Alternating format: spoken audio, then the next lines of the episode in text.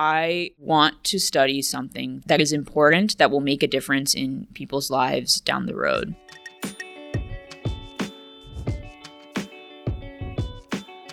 Welcome to season four of Biogenesis, the podcast where we get to know a biologist, where they came from, and where they're going next. This season, we have a new theme and a new co host. That's me. I'm Eva Frederick from Whitehead Institute. And as you know by now, I'm Raleigh McElvery from the MIT Department of Biology. This season, we're talking about fundamental biological insights that are poised to have an impact on society. Sometimes these discoveries emerge when a researcher is simply performing experiments to satisfy a curiosity about how the world works. Consider the foundational microbiology research that revealed the CRISPR Cas9 system, now a widely used gene editing tool or the decades of mRNA research that laid the groundwork for the COVID 19 vaccines from Moderna and Pfizer BioNTech. Here at MIT Biology and Whitehead Institute, our researchers investigate the basic cellular mechanics that underlie life itself, including organ regeneration, developmental disorders, parasitic invasions, and cancer treatment. This season, we'll introduce you to four graduate students exploring these very topics. So, without further ado, meet Tina Lopez. She's in search of the mysterious signal that cues the liver to rebuild itself after injury. By solving this puzzle, she's hoping to find a universal indicator that could help direct other organs, like the brain and heart, to regenerate. Hi, I'm Tina Lopez, and I'm a second year graduate student in the Knouse Lab. I'm from the border town of McAllen, Texas, which is found on the southern tip of Texas.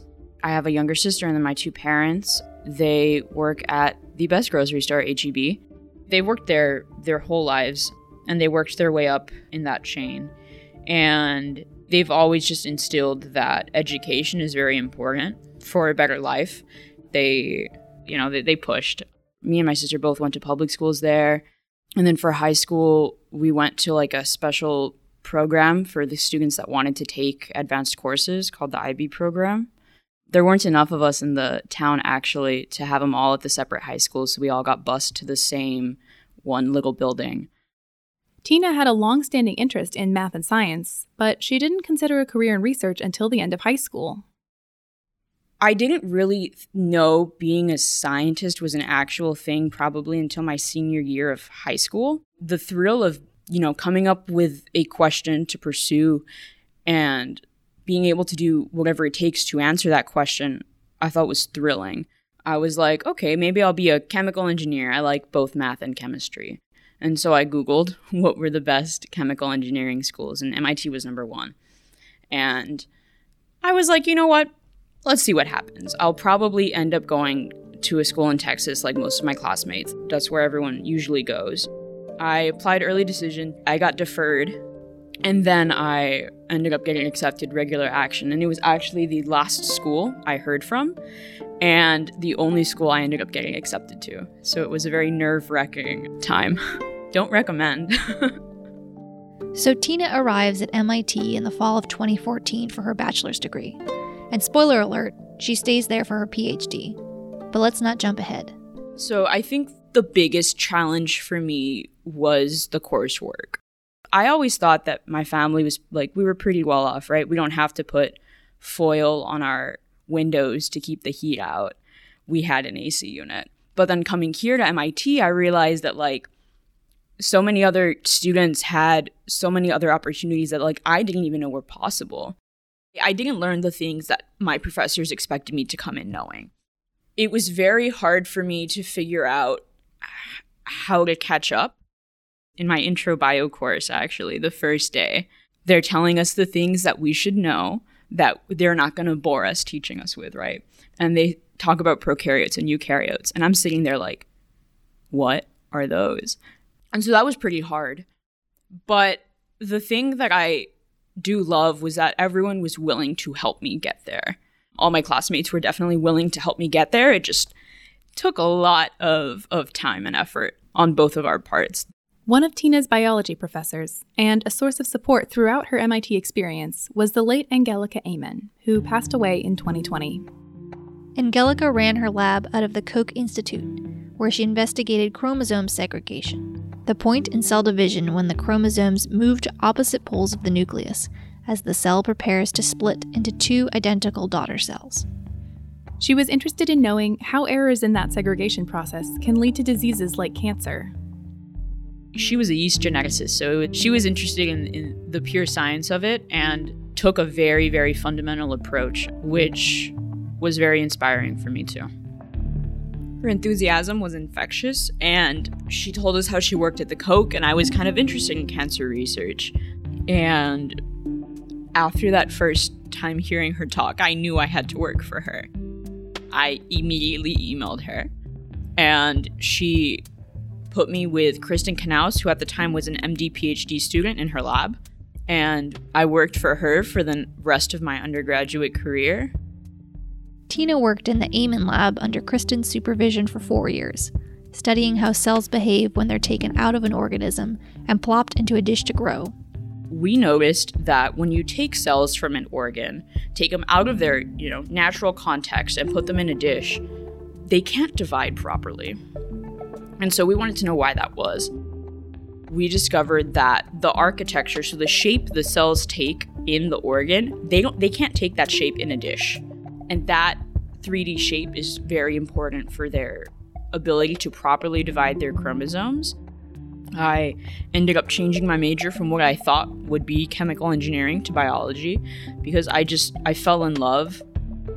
I remember like the moment I fell in love was I was staining slides at the bench with Kristin. We're going to get a big, you know, exciting result for our project and I was like this is what I want to do for the rest of my life. This is so exciting to be like the first person, you know, kind of in the world to know something. Tina and Kristin finished their respective degrees in the same year, but neither of them strayed from campus. Kristin headed across the street to the Whitehead Institute to start her own lab as a Whitehead Fellow. And Tina? I had initially chosen a different PhD program Kristin had actually just opened her lab. And so I helped her a little bit start up that summer. And the research she was doing was exactly what I was interested in. It made a perfect fit. And that's when I came back to MIT to join her lab officially as a PhD student, which was super exciting. Tina's undergrad research, Kristin's graduate work, had involved studying division in cells from several different organs, including the liver. Every time they removed cells from the liver for their cancer experiments, it would regenerate. The act of regeneration, I think, captivated both of us. And so she decided that she really wanted to pursue the liver um, going into her own lab. If we think of the body in general, we can usually classify organs into two categories those that continuously divide, such as the intestine and the skin when they're injured, or organs that cannot divide once they're injured. So you can think of heart attack. We don't have a cure for that. When those heart cells, cardiomyocytes, die, you can't replace them. And same with neurons and neurodegenerative diseases. The body also provides a unique difference between these two groups, which is the liver, which is a conditionally renewing tissue. And so the liver, upon injury, has the ability to completely regenerate itself and regrow the organ to the same function, functional ability, and the same mass. And in mice, this takes place in a week, and in humans, it's about a month. And so, Kristin and the lab were interested in understanding how the liver has this unique ability and can we confer it to other tissues such as the heart and a heart attack and the brain and neurodegenerative diseases. There's no disputing that liver regeneration is a magnificent feat of cellular resilience but the mechanisms behind the special ability remain unclear. It's such a fundamental question in liver biology how this happens. And when I was talking with Kristin, I I assumed I just like missed the but couldn't find the right paper or something. How how can we appreciate that this organ has this remarkable ability to regenerate, but we don't know how it does it and no one's been able to answer this question for decades? It was kind of like, oh, I, I want to give it a shot. What researchers like Tina and Kristin do know so far is that the regeneration process depends on a protein called hepatocyte growth factor, or HGF. HGF is found in humans and pretty much all animals with livers, including mice, which Tina and Kristin use as model organisms. HGF serves as a cue to induce the cells in a damaged liver to divide and fix the injury. When those cells see that signal, then they know what to do next. But we weren't entirely sure where it's coming from and how the body can sense liver insufficiency in order to induce HGF synthesis. We kind of took an unbiased organism wide approach to answer this question like, what organs in the body are sensing liver insufficiency? So we would induce liver injury and then I checked the major organs and looked for which ones are inducing HGF synthesis shortly after liver injury. And the liver actually was one of the higher HGF producing organs, which we thought was pretty interesting. And so then the question became what cell type or cell types in the liver are inducing HGF synthesis? And then we found these stellate cells. Stellate cells, named for their star shaped appearance, help form scar tissue in the liver in response to injury. Their fun fact is they store 80% of the body's vitamin A. But other than that, we don't really know much about them. Tina thinks they could be the source of the enigmatic HGF signal that directs regeneration. So now what I'm working on is figuring out is the signal of liver insufficiency systemic? Is it found in the blood? Is it something that all the organs see? Or is it something that's localized within the liver? And then once I answer that question, I will be able to answer what exactly that signal is. She's been working to isolate stellate cells from mouse livers, placing them in a dish with nutrients from the blood to see if she can coax them to make HGF outside the body. This information, combined with some experiments she has planned, will help her determine what exactly cues these cells to make HGF, and if that signal is found within the circulatory system. It would set an understanding for how the body can sense the injury of an organ. And once we figure out how the liver is able to tell the body, hey, I need growth factor so that we don't die, can we figure out whether other organs are able to do this or other organs do this? Does this also apply to other organs that are injured? And where is the roadblock in that? For example, a heart attack, is it just that there's no signal that the cardiomyocytes, the heart cells, are dead?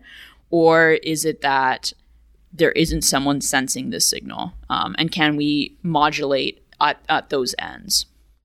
Kristin recently moved her lab from Whitehead Institute back to the Koch Institute, where she and Tina first met under Angelika Amon. This time, though, Kristin is running the lab, and Tina has accompanied her as the group's first graduate student. I want to be a PI in the future at an academic institution, and so it's been very useful for me to see how to start up a lab which I don't is is not something I think everyone gets to experience. So it's nice to see like, okay, what worked for Kristin, what didn't work, what should I keep for my own experience. Kind of shaping the culture of the lab has has been nice. You know, how we do things, what traditions do we want to instill, things like that. When she becomes a PI, Tina wants to head a lab that uncovers fundamental biological insights with clinical relevance. To me, conducting fundamental research is so important because I think we we need to understand at the very basic level how things work in order to modulate or fix them. And if we don't have that understanding, we don't know what to fix, where the problem is.